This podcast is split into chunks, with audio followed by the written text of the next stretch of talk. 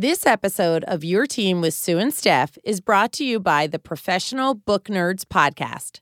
Check them out at professionalbooknerds.com or evergreenpodcast.com. You'll be glad you did.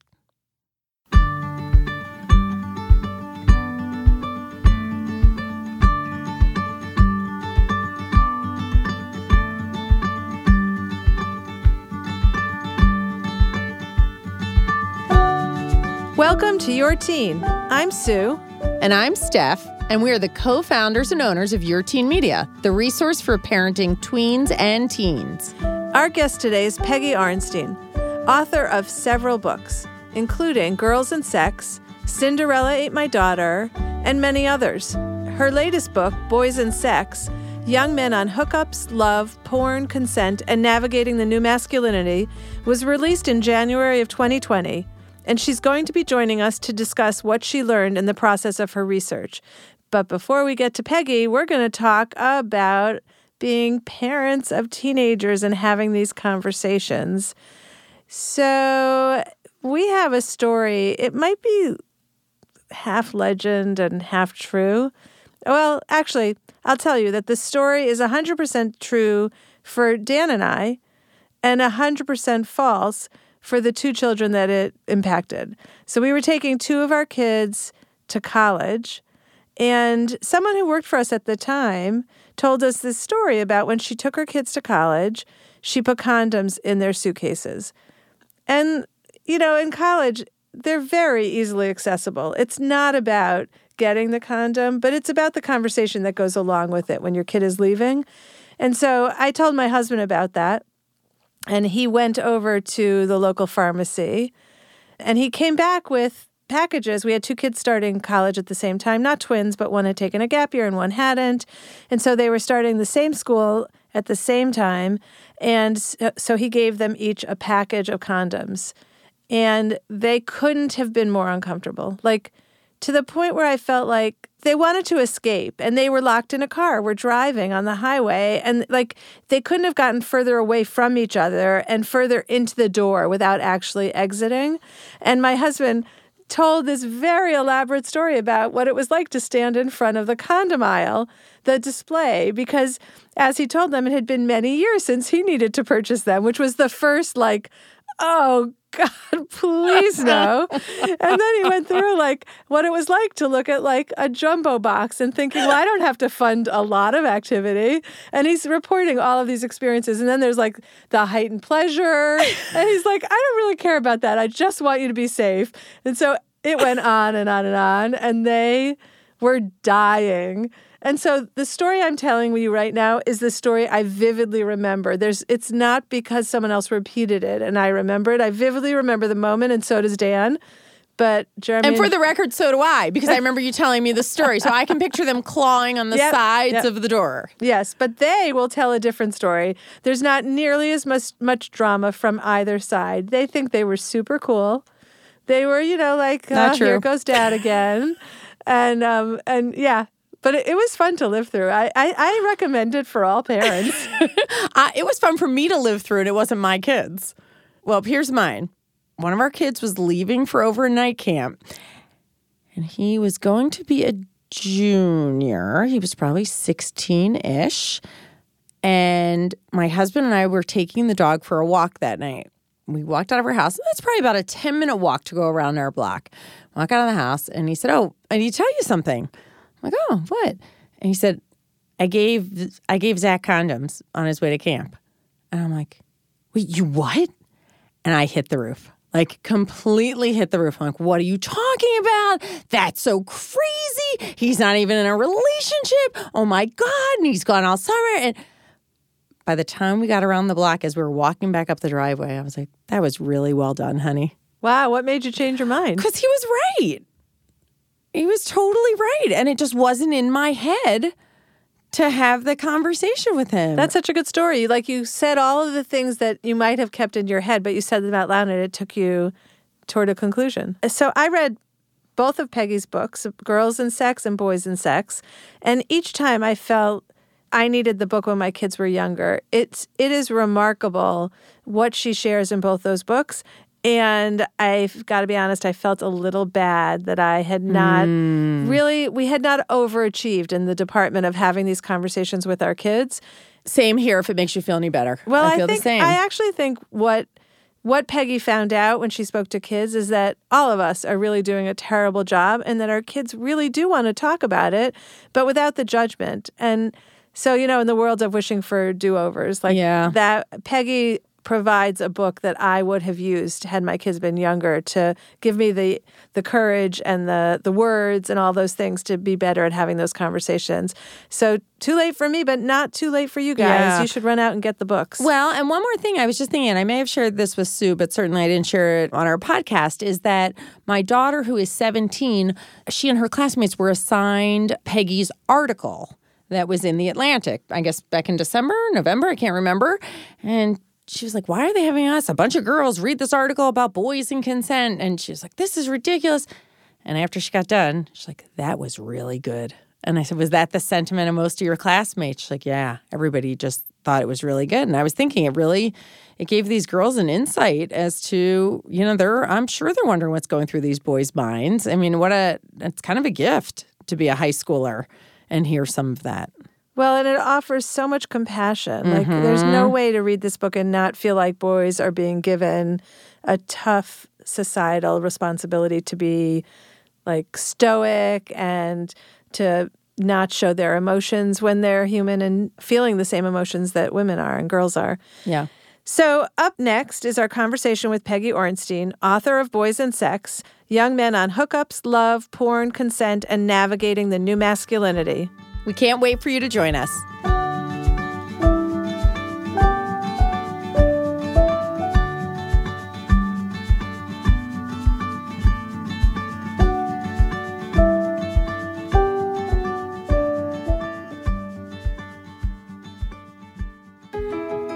So, I want to take a second to tell you about another great show from Evergreen Podcasts. And if you know me at all, you know that the only thing I love more than podcasts are books. So, combining a book and a podcast is just dreamy. The Professional Book Nerds podcast is a weekly podcast featuring author interviews and book recommendations, as well as book related topics. It includes everything from the world's best selling authors all the way to debut writers about to make a name for themselves. You can hear about how these storytellers craft their writing, what inspires them, and even whom they'd most like to grab dinner with, which actually might be my third favorite topic food. Their episodes are Mondays and Thursdays, and hosts Jill and Adam are sure to keep your to be read list full. They're not just book nerds, they're professional book nerds. Check them out at professionalbooknerds.com or evergreenpodcast.com. You'll be so glad you did.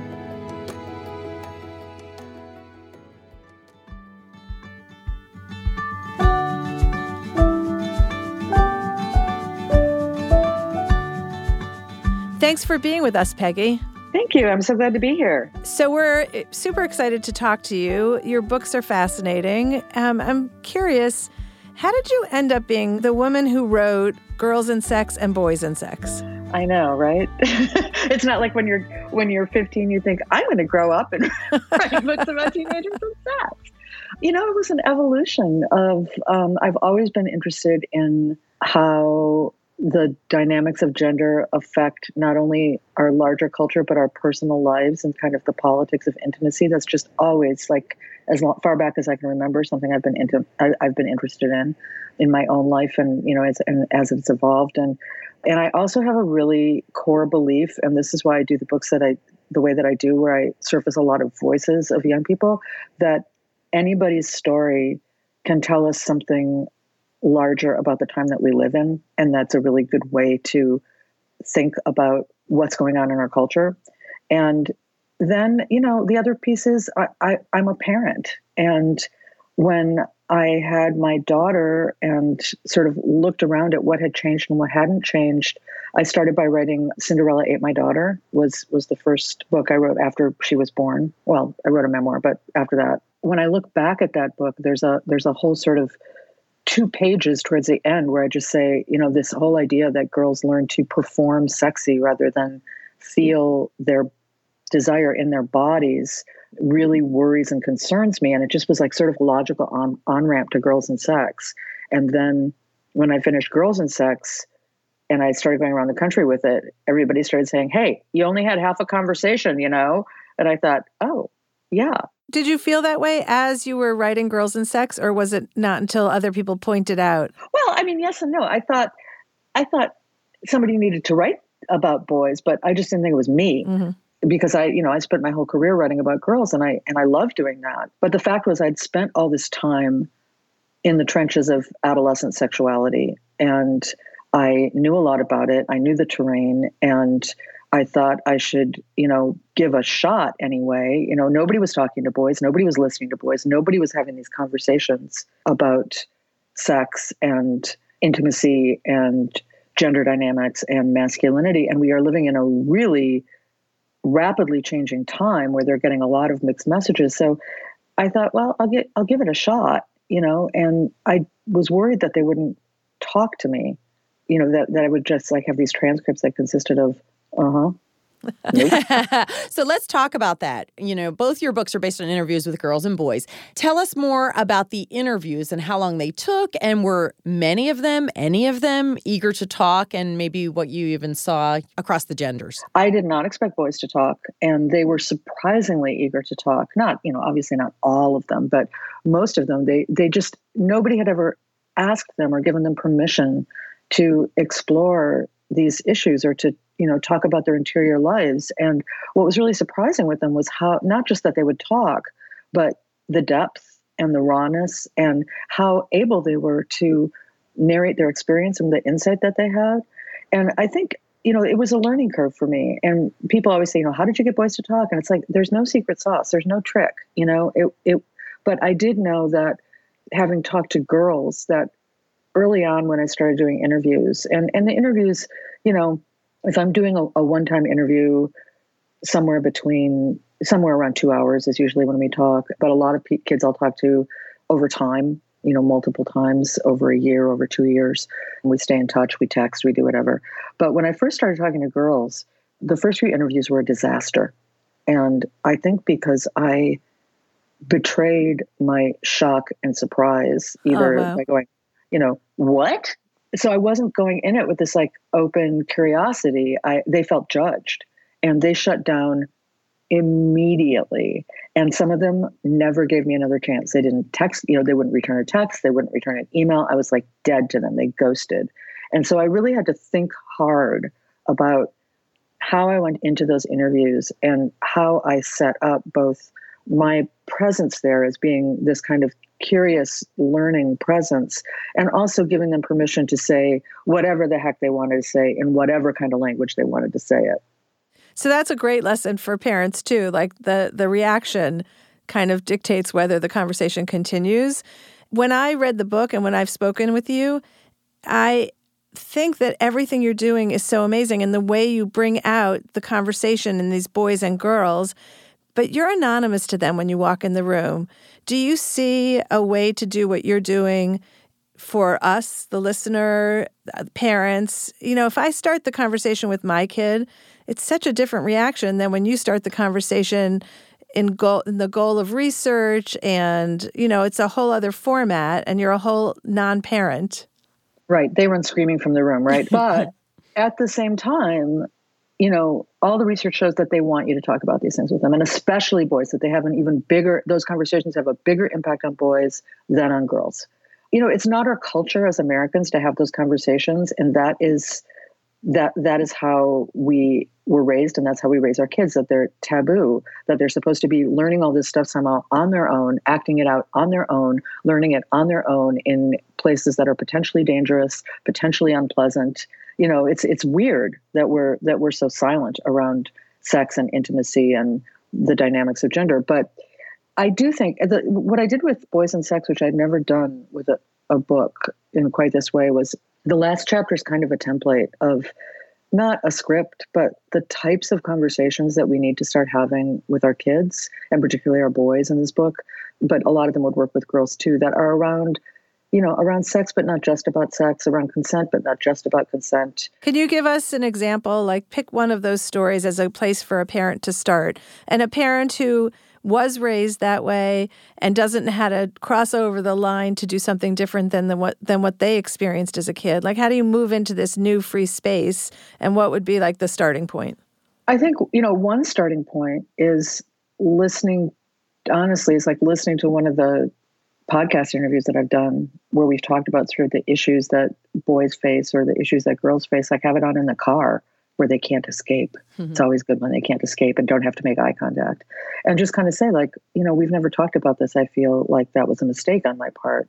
How do you see this playing out in your life? You know, is this what hookup culture is like in your life? I mean, it's it's a lot of sort of little inroads when something happens in the news. Like the other day in Michigan, there was a case of a state senator who was being interviewed by a 22 year old woman in front of a group of boys from an all boys high school that he had attended. And at the end of the interview, he said, Hey, you should hang around. You'd have a lot of fun with these boys, or they'd have a lot of fun with you. Whoa. And Look. right, right. Ugh. And so that went national.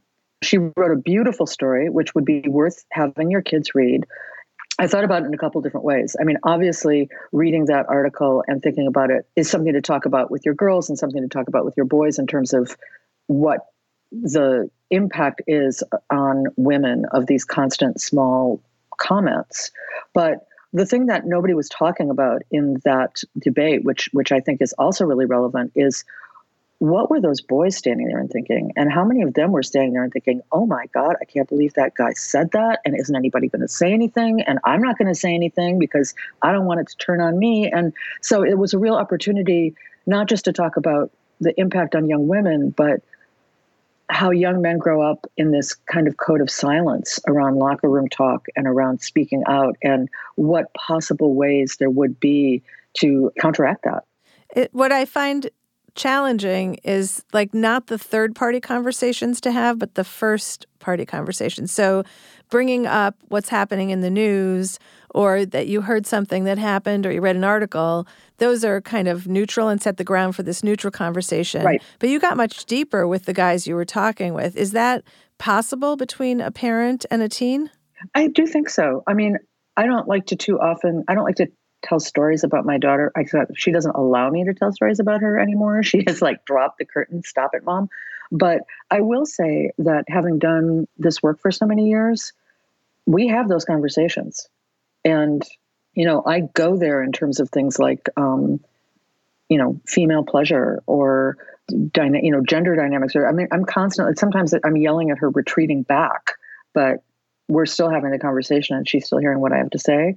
So I think, you know, opening those doors when she was much younger, I feel lucky that I was able to do that. That, you know, we started having conversations when she was tiny about, you know, whether what the the, the two pixel waist that the princesses had in the princess movies, you know, and like where's her uterus? Is it in her purse? And just being sort of scaffolding those small conversations that were more third party conversation towards more first party conversations about what a person should expect in an intimate relationship, whether that relationship lasts five minutes or 50 years, what what a clitoris is, what female orgasm is, you know, what these whole, all the dynamics that silence female pleasure or disconnect boys from their hearts. I mean, I do this as my job, so dropping those conversations into my actual family, maybe that's easier, but not really. I'm going to uh, move into something that I think is a really big challenge. It's a quote that you include in your book Silence in the face of cruelty and misogyny is how boys become men.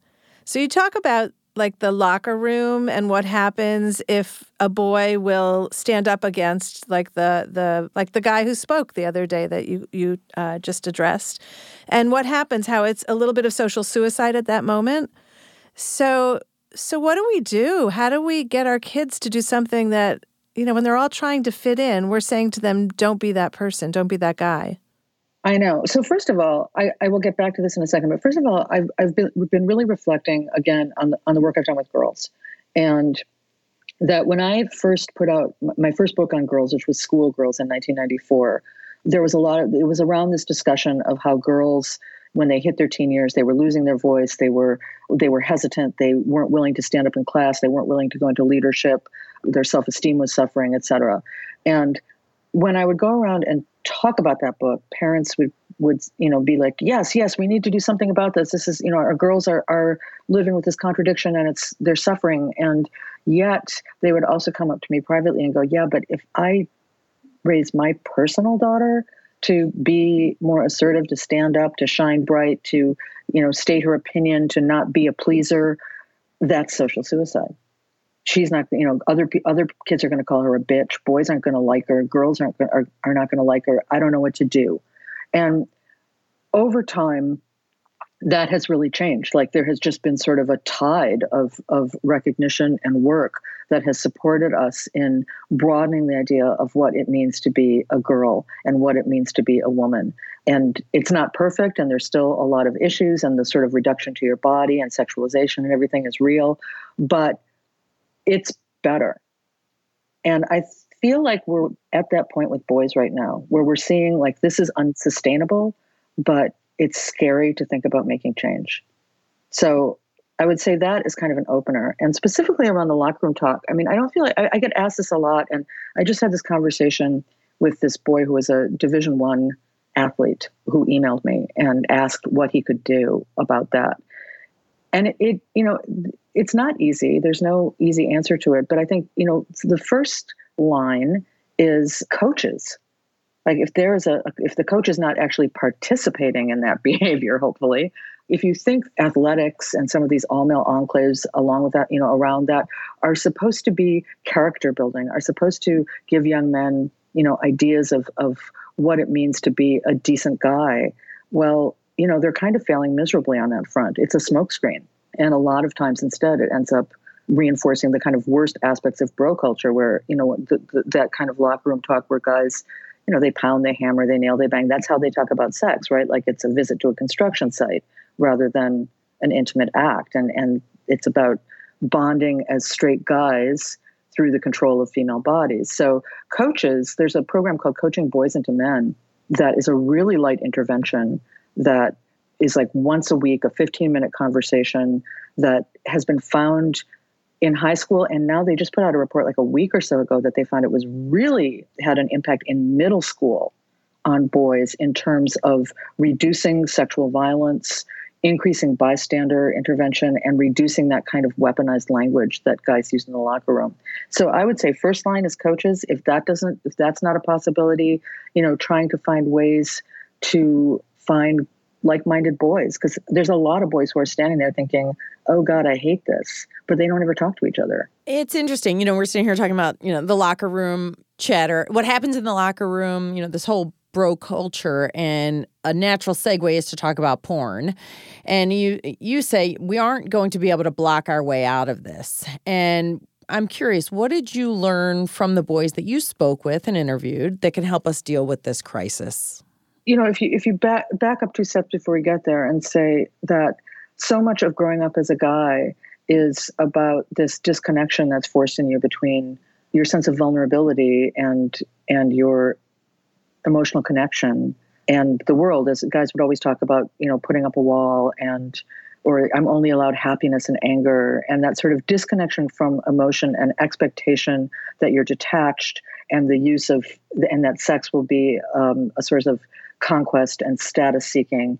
And then that's reinforced in that locker room culture if they're there. It's also reinforced not just in porn, but in mainstream media, you know, constantly this idea of that you know male sexual aggression and domination and entitlement and female sexual submission and uh, objectification and it's i mean one guy said to me look I think music is a real source of how guys treat girls. You're you're driving around, you know, you're driving around with your friends in a car and you hear "fuck that bitch" and "quitter" four, six, ten times over the course of a couple hours. You know, it, it affects your mindset. So we can have the porn discussion, and I want to, but I also want to recognize that in some ways, mainstream media can be, you know, more can, can give those messages to guys more because at least there's some sense that porn is you know taboo or or there's some kind you know there's something going on there. Whereas if it's just like on family guy or what you're listening to on spotify and that's unquestioned you know that then that's normal.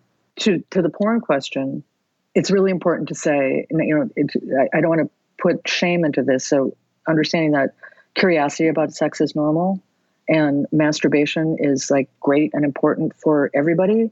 But what has changed is that in 2007, Pornhub went online and the paywall dropped on pornography. So suddenly, so if you have a child who grew up, who went through puberty right, you know, 2007 or after, it's a different world. And they can get anything that you can imagine and really a very large amount of stuff that nobody wants to imagine on their smartphones 24 hours a day. And I always say to parents, particularly mothers, because they often haven't done this, if you haven't looked at that, if you haven't gone and looked at Pornhub, you kind of need to because you really do need to see what if you if you've got some 70s idea of porn in your head or some 80s idea of porn in your head, that's not what they're looking at. So what that over and over, you know, what they see is sex is, is this distorted idea of sex as something that men do to women, female pleasure as a performance for men, a lot of eroticized violence, a lot of eroticized humiliation, a lot of things, even in vanilla clips that really wouldn't feel good to most people, particularly to women. And when we aren't talking to them as parents, as teachers, as advocates, that's the de facto sex education. And they bring those ideas with them into the bedroom. So it's interesting because this is a hard place to say, well, you should share the experience with your child so that you can talk about it. Yes, you do have to talk to them, but you know, like don't go watching porn with your kid or something. Right, but but, but we you should need to know. Yeah, yeah. There's some research that I found super interesting out of Indiana University that that looked at parent-child dyads and porn. So fathers and sons, mothers and daughters of teenagers, and found that across the board, the kids were watching, both boys and girls, watching more porn and harder core porn than their parents. With the boys, it was the differential was was three times. The, the, they were three times more likely to see things like gangbangs, facial abuse, BDSM, you know that that sort of clip. And with girls, the differential was actually higher between them and their mothers. So, what parents think when they think porn may not be accurate to what their kids are seeing. And yeah, I mean, you don't want to like curate your kids' porn or whatever, but and we can't really censor our way out of it, but you have got to talk to your children. And that's one of the things that I, I felt was really useful, I hoped, with Boys and Sex was this chapter on porn because it it, you know, your kid can read it, your teenager can read it. And they have to know what's real and what's not real and what's missing and what, you know, a, a healthy, mutually gratifying personally fulfilling sexual relationship ought to be. Does it matter who's having the conversation? Like, were girls mostly talking to their mothers and boys mostly to their fathers, or and did it make a difference? Just generally speaking, or yeah. or just in general about about sex. Yeah, mothers generally talk to both. Mothers talk more than dads. Period. I mean, just across the board. Um, I mean, fathers really don't. When I would ask girls, "Did what did your father tell you about sex?" They would just laugh and boys would say they wished that their father had talked to them more. And it was interesting because they would say, I wish that he talked to me about sex. They'd say, I wish that he talked to me about emotions, about sex, you know, like the, the intimate side of it. And they kind of wish that their dad had talked to them about regret and, and, you know, how you deal with regret when you've done something that you're not happy with or when things don't go well or, you know, and that kind of surprised me. Wow, I like that even for moms. Like that's a really big thing to say to us right now that we can tell our kids, you know, the things that didn't go well for us. Yeah, in you know, in an age appropriate way, and and also boys. I will say that the boys, and, and these were older teenagers, not younger teenagers, but older teenagers and college boys whose mothers had told them that they had been assaulted, like in college or high school, really looked at these issues very differently than than other boys, and and with much more concern and sensitivity. And I wish it didn't take that to inspire that kind of empathy, but that did do that. So it was just, I, I, and I don't know, I'm not saying you should or shouldn't disclose these things to your children, but it did affect boys very deeply. So we're going to we're going to wrap up with a question we ask all of our guests, and that is what's the biggest parenting myth? I think from my perspective in the work that I do, it's that our kids don't want to hear from us and that we should allow them to sort of grow up and find their own way in this stew of conflicting messages that they get about sex and intimacy and body and gender when really they so need to hear from us. And particularly today when the messages, the contradictory messages are so intense, particularly with boys, where they're getting such mixed messages in contemporary culture about, you know, on one hand, that consent is super important. On the other hand, through media, that men are supposed to be dominant and ignore that their you know their pleasure is more important than women's feelings we don't have the luxury of being silent on these issues anymore we have to talk to our kids or you know the media is going to raise them for us Wow, thank you so much. That was excellent advice. We are, I'm going to push myself. It's going to be awkward, but I'm definitely going to have a conversation about this. And I'm going to get back to you, Peggy, and tell you how it went. You know what's been really cool? I have to tell you, the coolest thing about having put these books out and putting the boys' book out in particular is that I am getting emails from parents all over the place saying that they have, you know, stepped up from the awkward and they're talking to their boys. And I've also, by the way, gotten some emails and texts from people who said that their husband read the book or was reading the book and it was improving their sex lives. So that was kind of interesting. All around just a really good resource for us. And maybe that's your next book. How what what's what you created out of this these two books. Thank you so much for being with us. Thanks a lot.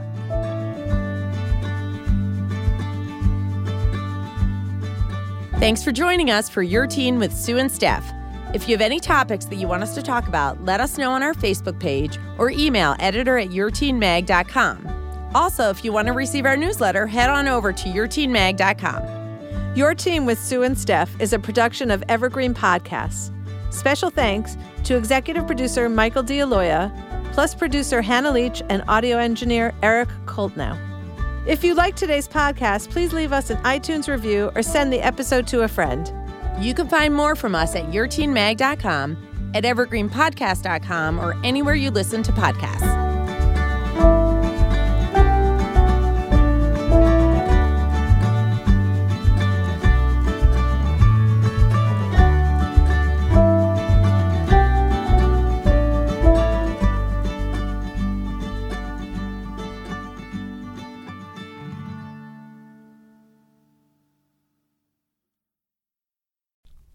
You know, a lot can happen in seven minutes, and luckily, that's how long it takes me to tell a story.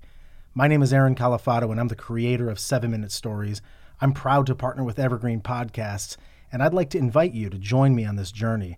I'm going to take you on some crazy roller coaster rides using my unique extemporaneous storytelling style, and together, we're going to try to make sense of the world, all through the art of storytelling, and all in approximately seven minutes.